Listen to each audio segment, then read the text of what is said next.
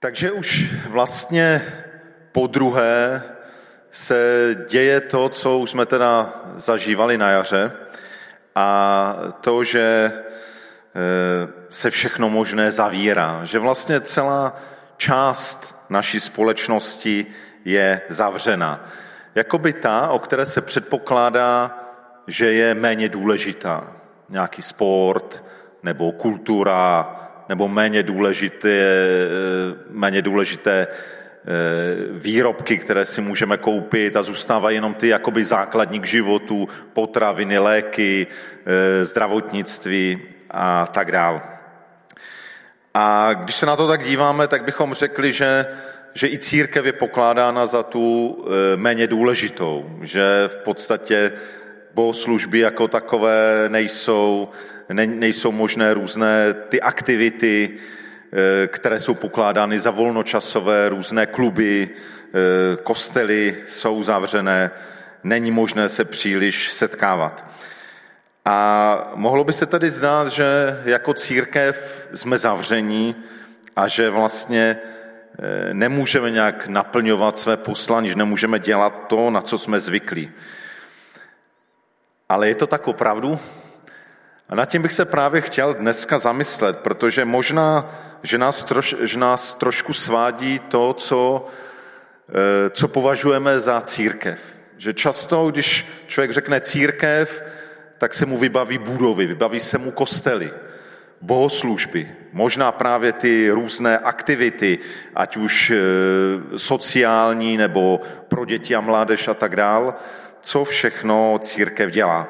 A opravdu většinu těchto věcí najednou dělat tak, jak jsme zvyklí, nemůžeme. A to mě teda přivedlo k otázce, a to je i název toho dnešního slova, e, a teď to tam vidíte v té prezentaci, je to ta otázka, co tedy dělá církev církví. Je to o tom, že je to teda tak, že církev je hlavně e, bohoslužba, kostely a nějaké aktivity volnočasové a podobně. Slovo církev eh, se v evangelích moc často nevyskytuje, snad jenom dvakrát ho vyslovuje Ježíš a jedno z těch míst je právě to místo, eh, kousek z toho jsem už říkal v úvodu této bohoslužby, tak se eh, na ten text podívejme. Je to z 16. kapitoly Matoušova Evangelia a je to v situaci, kdy Ježíš pokládá svým nejbližším učedníkům otázku, za koho pokládají. Řekl jim, a za koho mě pokládáte vy? Šimon Petr odpověděl, ty jsi Mesiáš, syn živého Boha. Ježíš mu na to řekl, blahoslavený jsi Šimone, pár Jona, protože ti to nezjevilo tělo a krev, ale můj otec, který je v nebesích. A já ti pravím, že ty jsi Petr a na té skále vybuduj svou církev a brány podsvětí ji nepřemohou.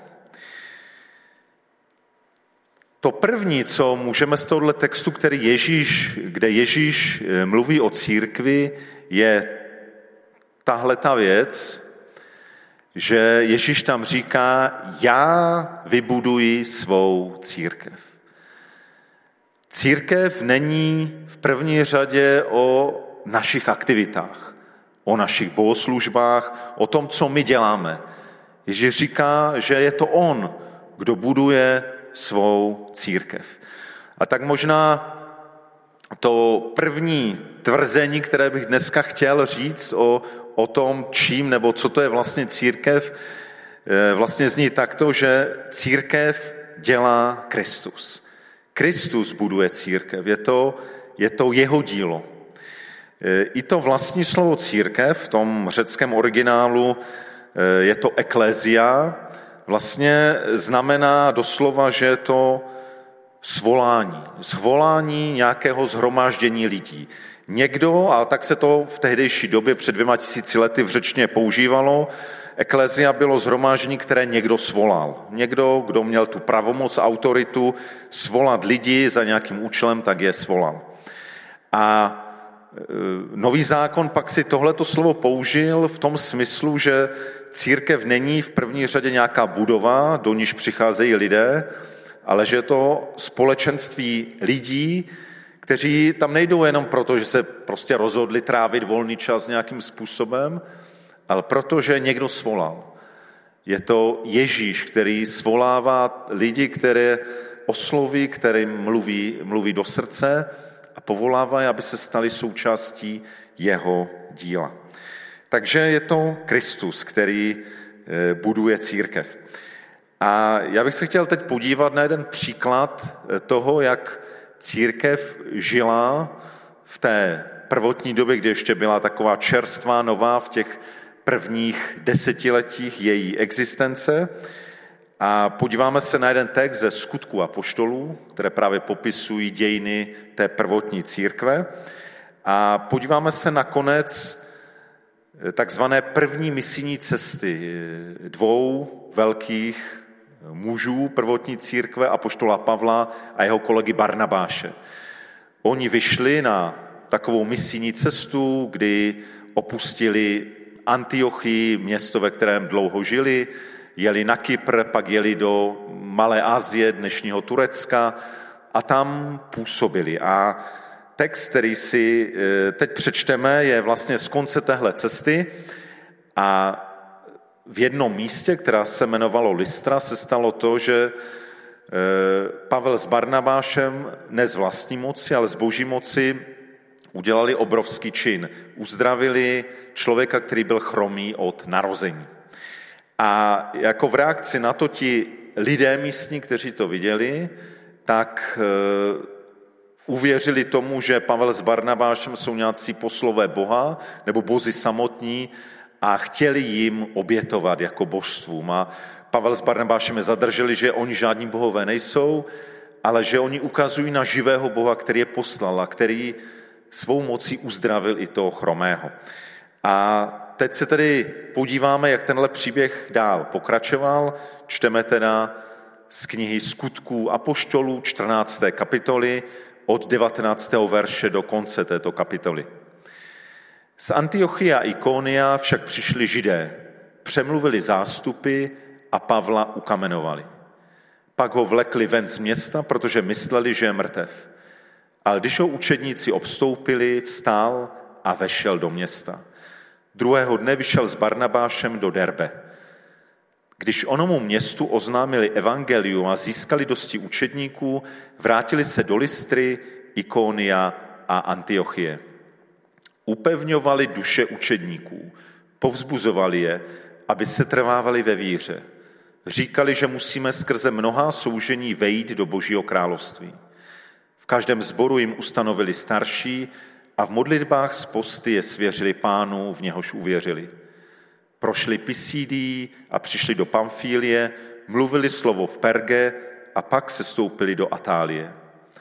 Otamtud odpluli do Antiochie, kde byli kdysi svěřeni boží milosti k dílu, které nyní dokončili. Když tam přišli a zhromáždili církev, vypravovali, co všechno Bůh s nimi učinil a jak pohanům otevřel dveře víry a strávili s učedníky delší čas. Několik věcí z tohohle právě přečteného textu v závěru té první misijní cesty Pavla Barnabáše využijeme k tomu, aby jsme možná lépe porozuměli, čím žila první církev a věřím, že je to odkaz i pro církev 21. století. Něco důležitého, že církev je ještě o něčem víc, než jenom o tom, kolik se nás sejde v neděli na bohoslužbě, či kolik aktivit můžeme fyzicky dělat. V tom textu, který jsme právě dočetli, vrcholilo to tím, že Pavel s Barnabášem zhromáždili církev. Proč? Aby vypravovali, co všechno Bůh s nimi učinil. Byli plní toho, co prožili, ale nebyli plní toho, co oni vykonali a nesvolali ty lidi proto, aby se chlubili tím, co všechno se stalo, jaké zázraky se staly. Oni věděli, že oni, ti učedníci samotní, nebyli těmi hlavními strůjci těch velikých věcí, které prožili. Že to je Bůh, který koná. Že je to Bůh, který vykonal spoustu věcí s nimi a skrze ně.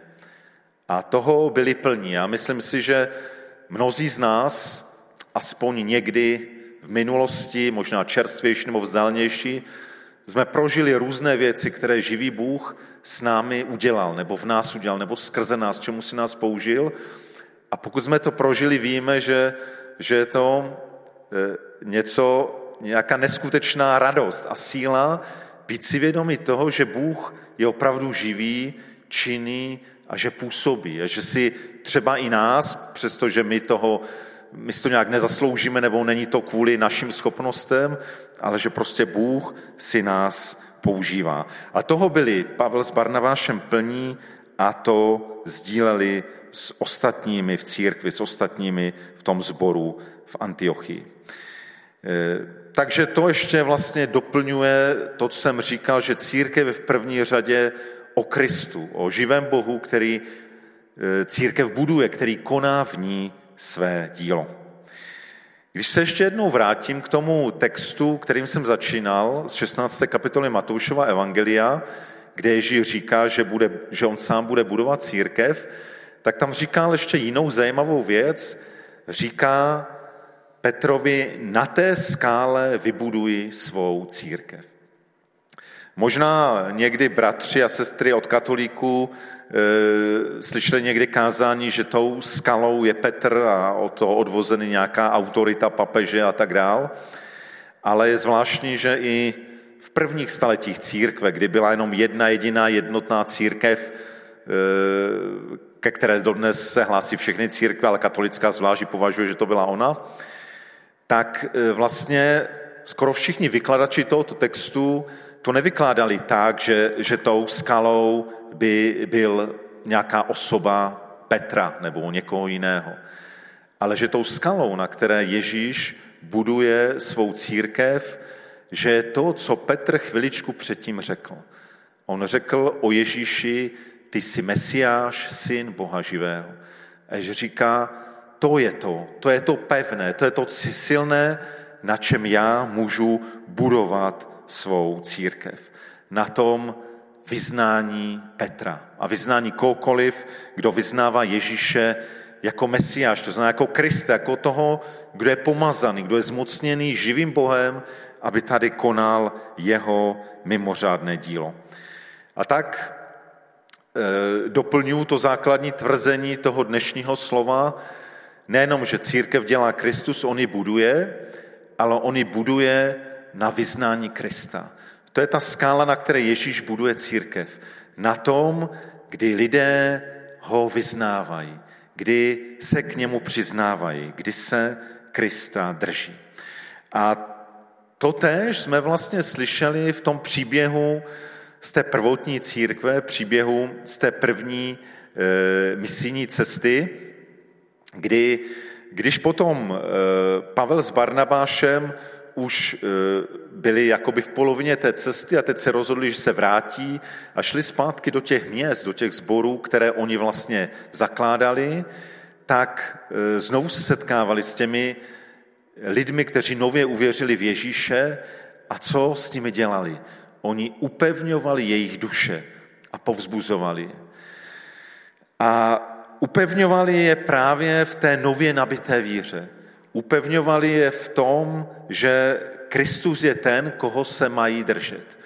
A povzbuzovali je, to slovo eh, v té řečtině je parakalein, povzbuzovat, napomínat a odkazuje vlastně na Ducha Svatého, který je označovaný jako eh, v Evangeliu jako parakletos, jako ten potěšitel, ten, povzbu, ten, který povzbuzuje, ten taky, který napomíná. Takže to, když eh, Pavel s Barnabášem ty nové uvěřivší v Krista, upevňovali jejich duše a povzbuzovali je, tak je právě upevňovali ve víře, v tomu, aby se drželi Ježíše za všech okolností. A povzbuzovali k tomu, aby k tomu využívali moc Božího ducha, který jim byl k dispozici. Možná někdy si řekneme, jak upevňovat lidi. Upevňovat lidi tím, a myslím si, že v dnešní době je to zvlášť aktuální. Mnoho lidí je ve strachu a v panice, jestli co vlastně po té druhé vlně bude, jestli bude třetí vlna, nebo prostě už navždy tady budeme žít s tou pandemí a navždy bude část společnosti zavřena, jak to vlastně bude. A možná by vystoupil, a často tak politici dělají, že vystoupí a upevňují a povzbuzují tím, že říkají, jo, to, to společně to zvládneme a to přejde a, a vytvoříme vakcínu a bude dobře. Možná to tak bude a možná to tak nebude. Je zvláštní, že Pavel s Barnabášem upevňovali ty nové učedníky v Krista ne tím, že by jim říkali, no teď, když jste uvěřili v Ježíše, tak všechno bude super, nic se vás nedotkne, eh, půjdete eh, tím životem jako procházka růžovým sadem. Je zvláštní, že Pavel s Barnabášem to dělal jinak. A když upevňovali jejich duše a povzbuzovali, aby se trvali ve víře, taky říkali, že musíme skrze mnoha soužení vejít do Božího království. Je zvláštní, že to upevňování je spojeno s tím, že jim Pavel s Barnabášem otevřeně říkali, no prostě soužení, trápení, utrpení v tom našem i v tom vašem životě jako kristových učedníků prostě budou. My musíme jít skrze mnoha soužení. A Pavel to neříkal jako nějaký teoretik. Eh, pokud jste si pamatujete na začátek toho textu, který jsem dneska četl, pár veršů před tenhle ten text, který teď vidíme, tak poté, co Pavel s Barnabášem uzdravili toho chromého narození a ti lidé jim chtěli obětovat jako bohům, přišli jejich nepřátelé, kteří se s nimi setkali už v minulých městech a najednou začali tomu lidu říkat, to nejsou žádní bohové, to nejsou ani někoho, koho byste měli následovat, naopak jsou to špatní lidé, kteří vás vedou špatným směrem a tak dál. Nevím, co všechno jim napovídali, ale povedlo se jim ten dav strnout na svou stranu a bohužel dav je často snadné strnout na špatnou stranu a vedlo to k tomu, že učedník nebo Pavla s Barnabášem kamenovali, a zvláště na Pavla. A, a dokonce nejenom kamenovali, ale vypadá to, že byl kameno, ukamenován až k smrti. E, mnohé překlady to překlady ukamenován. A nevíme, jestli byl ukamenován úplně smrti nebo téměř k smrti, prožil teda velké, velkou bolest, velké utrpení, nicméně se stalo to, že když ho učedníci obstoupili, on najednou vstál. Zvláštně, že to slovo se taky používá v Evangelii o Kristu, když vstal z mrtvých. Takže možná skutečně to byl zázrak, že Pavel z toho stavu ukamenování, z toho stavu smrti byl vzkříšený a možná ano, možná ne, ale i pokud nebyl ukamenován k smrti, byl v takovém stavu, že pokud by to přežil, tak asi mnoho dní by ležel a museli ho ošetřovat, ale to líčení říká, že On vstál, vrátili se do města a druhý den vyrazil na cestu až do dalšího města, které bylo vzdáleno minimálně 60 kilometrů. To znamená, že v každém případě tam ti učedníci byli svědky božího zázraku, kdy ten Pavel ukamenovaný k smrti nebo téměř k smrti byl uzdraven a schopný další činnosti, další práce. Takže Pavel o tom, že musíme projít skrze mnoha soužení, mluvil z vlastní zkušenosti. On sám na svých cestách prožil mnoha utrpení, nejenom kamenování, bytí, e, zrady, zklamání, hladu, bídy a tak dál. A říká, prostě musíme, že to je cesta, kterou nám připravil Ježíš. A Ježíš říká svým učedníkům, kdo chce jít za mnou, zapři sám sebe, vezmi svůj kříž. Takže nějak to utrpení je součástí života na téhle zemi, je součástí života kristových učedníků. Není to něco, co je jenom pro některé. Pavel tam říká, musíme, my, my všichni, my všichni, kteří následujeme Ježíše. Ale Pavel když říká a povzbuzuje učedníky tím, nebuďte překvapeni tím, že jsou problémy, že jsou těžkosti, že jsou nové věci, Nebuďte překvapeni tím, že prožíváme věci, které jsme nikdy předtím neprožívali.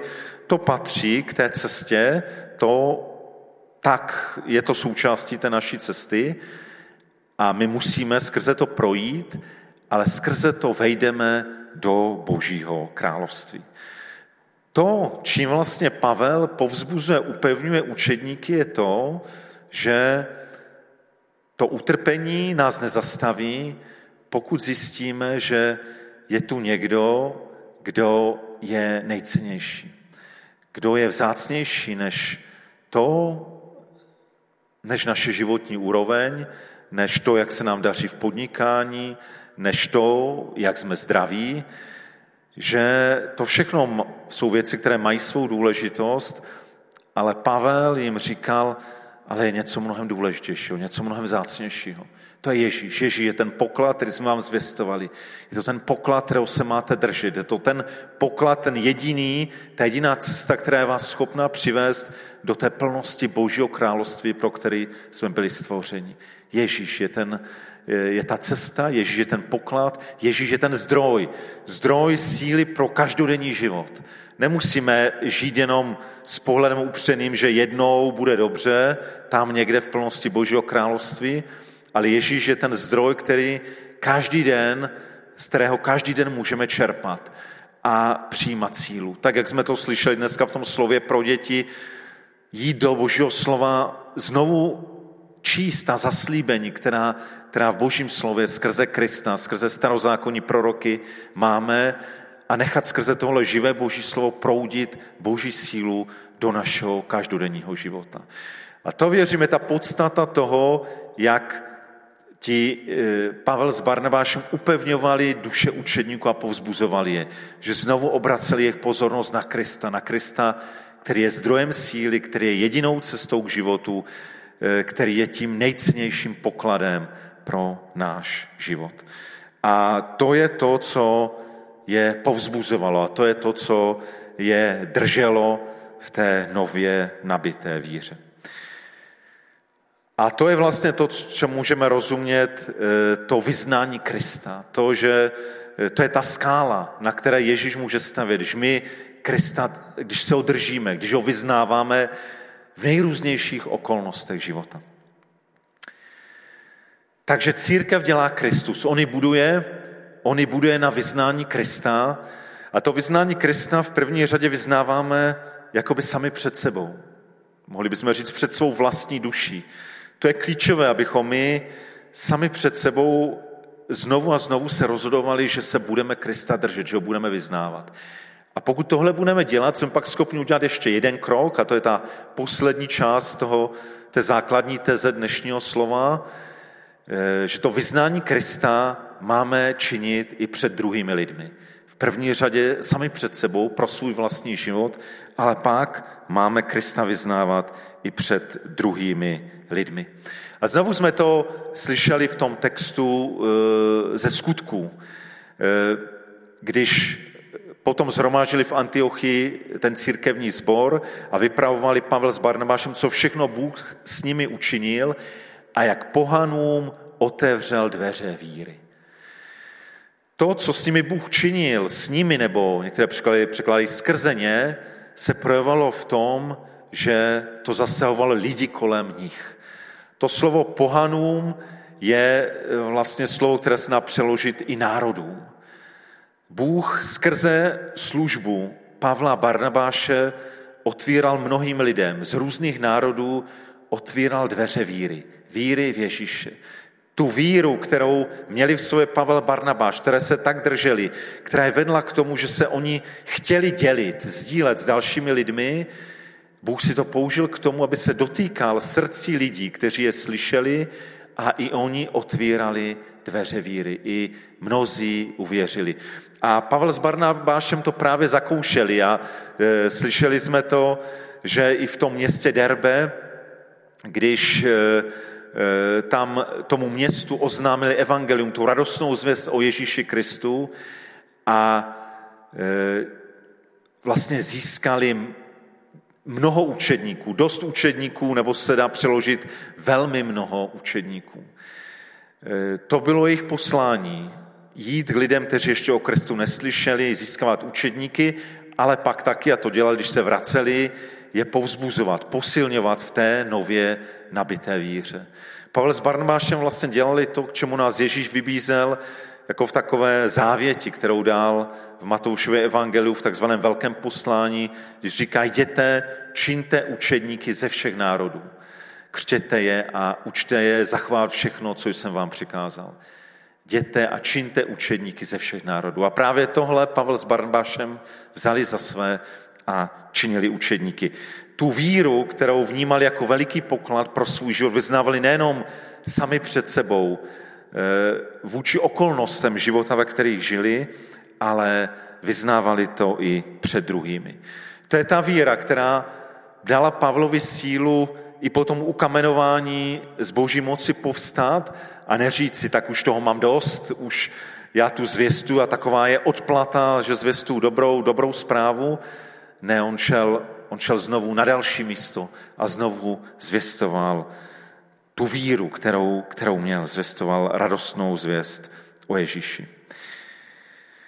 Dá se tedy říct, že nejenom jako věřící eh, víme, že skrze mnoha soužení máme vejít do Božího království, ale my jsme už takovou předsunutou jednotkou to Božího království. To Boží království není jenom věci budoucí. Nový zákon nám na mnoha místech říká, že to Boží království skrze Ježíše už přišlo na tuhle zemi. To Boží království už tady je, ale ještě ne v plnosti. Ještě ne v plnosti a to vidíme na tom množství zla, které v tom světě je, včetně možná té pandemie. Ale zároveň už tu Boží království je. Je tady, ale ještě ne v plnosti. A my, kteří jsme uvěřili v Ježíše, jsme předsunutou jednotkou toho Božího království. Jsme těmi, kteří můžeme nést světlo Božího království do temnoty dnešního světa. Takže kdybych tu hlavní myšlenku toho dnešního slova ještě e, to základní tvrzení, možná ještě trošku jinými slovy, řekl ještě jednou, takže základem církve je Kristus. Není to, nejsme to my, není to naše aktivita. Kristus je, který buduje svou církev. A my v té církvi jsme díky jeho pozvání a na základě toho, že Krista vyznáváme, tu církev tvoříme, můžeme se v ní setkávat s cílem přivádět další lidi ke Kristu. My nejenom máme vyznávat pro svůj vlastní život, ale máme vyznávat i pro druhé lidi a přivádět je ke Kristu.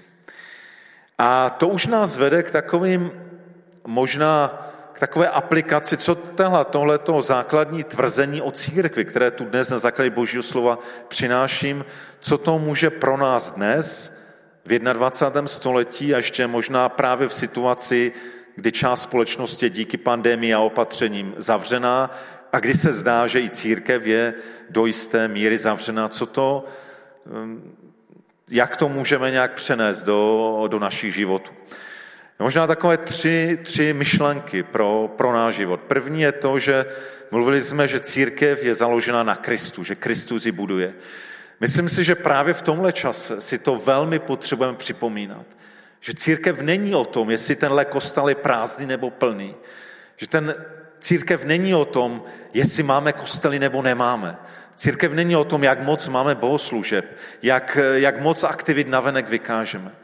Církev je o Kristu, který je i dneska živý, který je dneska působí. A Krista nezastaví ani pandemie, ani opatření, nic. A myslím si, že když tohle si uvědomíme, že to nám může dodat takovou odvahu, že církev a to, jak církev bude v dnešní době žít, není v první řadě náš úkol, že my si máme sednout a vymýšlet, teda co všechno, když tohle nejde. Ano, k tomu se dostaneme, něco dělat máme. Ale uvědomit si vždycky, že v první řadě církev je Kristovo dílo. A ono není zaskočen ani pandemí, ani opatřeními. A proto nemusíme mít strach, že tohle je konec církve nebo konec božího díla. Bůh je stále činí a je stále při svém dílu. A tak nemějme strach z toho, co je, ani z toho, co bude. Ale samozřejmě Kristus bude církev, ale používá si k tomu nás jako spolupracovníky.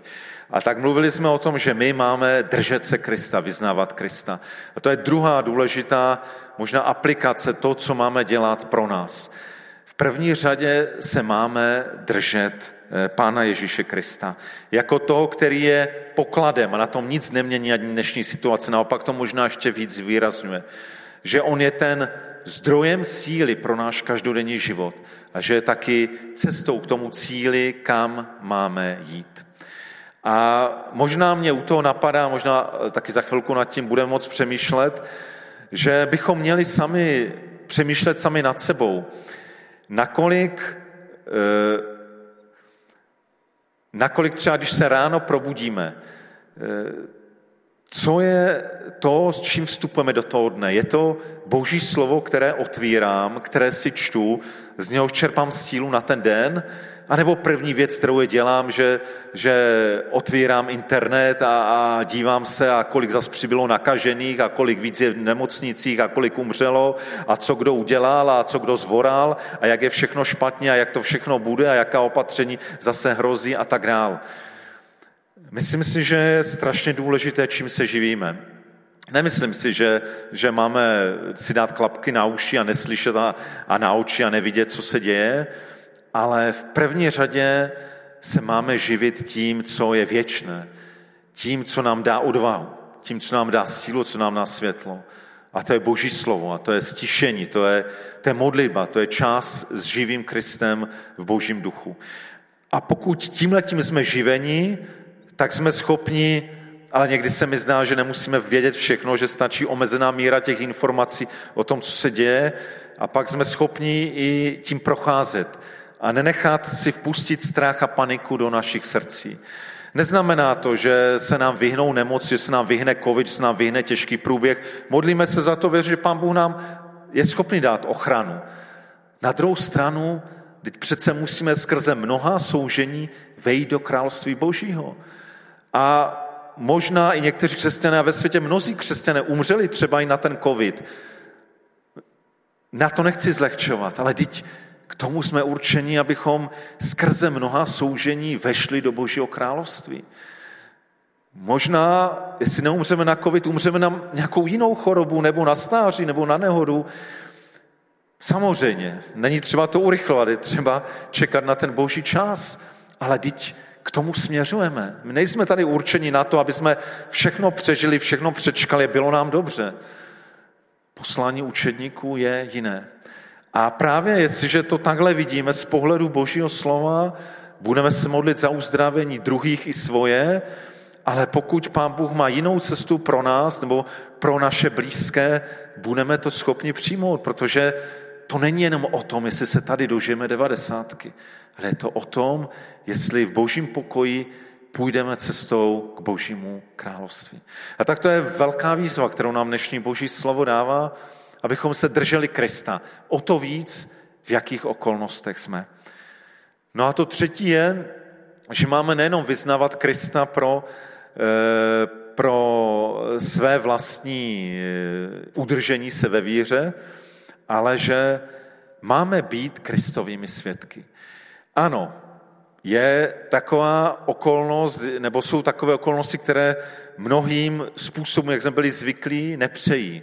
Ale přesto věřím, že nám Duch Svatý může otevřít cestu k někomu, komu můžeme být Kristovými svědky, že eh, můžeme využívat opravdu tenhle, tenhle virtuální prostor. A tak jsem se velmi těšil, když mi tenhle týden bratr Kaja Bela říkal, že eh, začali před několika týdny nový kurz Alfy, dvakrát se sešli naživo, měli tam sedm nových hostů a tenhle týden poprvé už museli být v tom režimu online, ale eh, povedlo se, že, eh, že vlastně většina z nich pět se připojila. Jeden dopředu říkal, že bude moc být jenom na dvou setkáních, jeden měl šichtů a všichni ostatní se připojili. Vím, že fyzické setkání je, je víc, ale někdy možná v tom online prostoru se můžeme potkat s někým, kdo by se nikdy nenechal pozvat na fyzické setkání, protože má příliš velké předsudky proti e, církvi. Takže možná mnohé dveře jsou skrze ty okolnosti zavřené, ale věřím, že Pán Bůh zase jiné dveře právě v tomhle čase otvírá. A možná to není jenom ten online prostor, možná je to náš soused, kterému můžeme pomoct, kterým se můžeme nějakým způsobem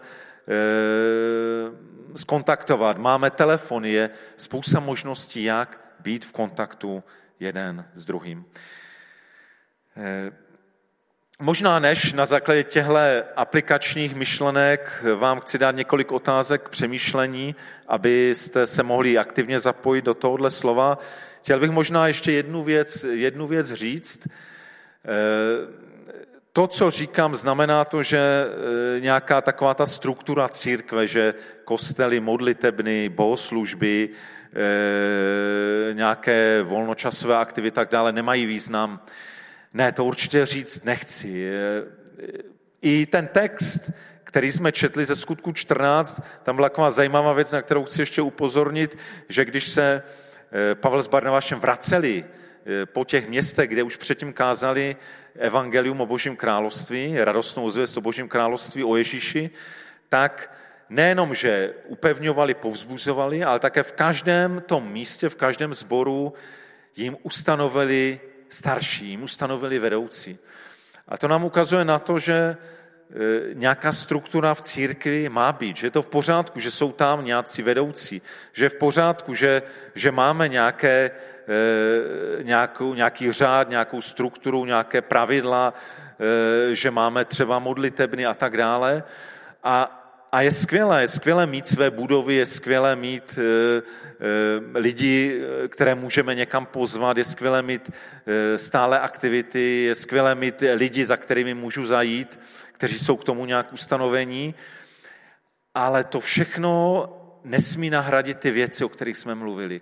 O tom, že církev buduje Ježíš, že ji buduje na základě vyznání, našem vyznání Ježíše a že jsme povoláni k tomu, aby jsme tohle vyznání o něm svědčili i lidem okolo nás.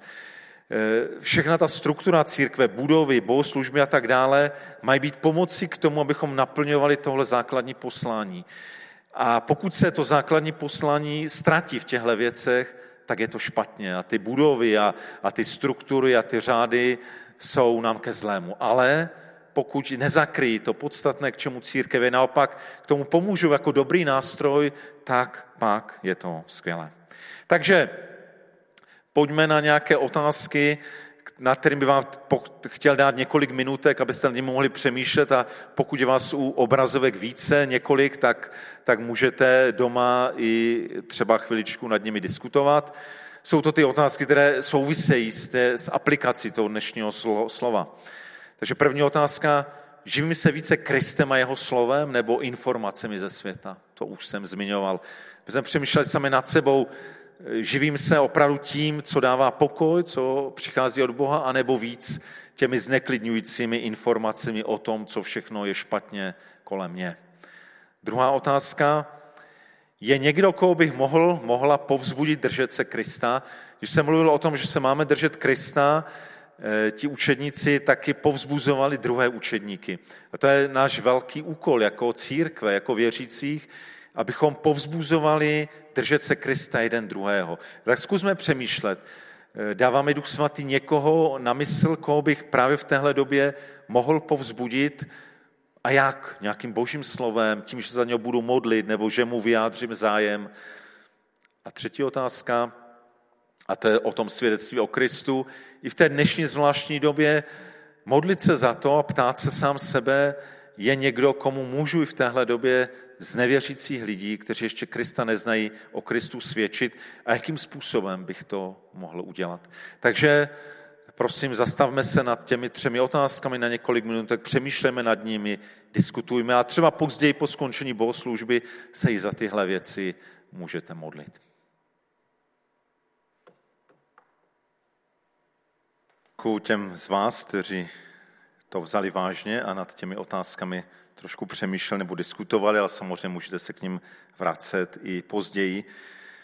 Bych chtěl úplně na závěr toho slova ještě eh, jedno, jeden eh, citát z Bible, eh, který mluví o tom, že, že i když ta naše společnost nebo část společnosti je zavřená, zdá se být zavřená i, i církev jako boží lid, tak to tak ve skutečnosti není. A myslím, že to hodně prožil právě i apoštol Pavel, o kterém jsme mluvili, a on vlastně koncem svého života píše svému duchovnímu synovi Timoteovi list, je to druhý list Timoteův v Novém zákoně a v druhé kapitole v verších 8 a 9 říká Pamatuj na Ježíše Krista vzkříšeného z mrtvých ze semene Davidova podle mého evangelia. Pro ně snáším útrapy a dokonce pouta jako zločinec, ale slovo Boží není spoutáno.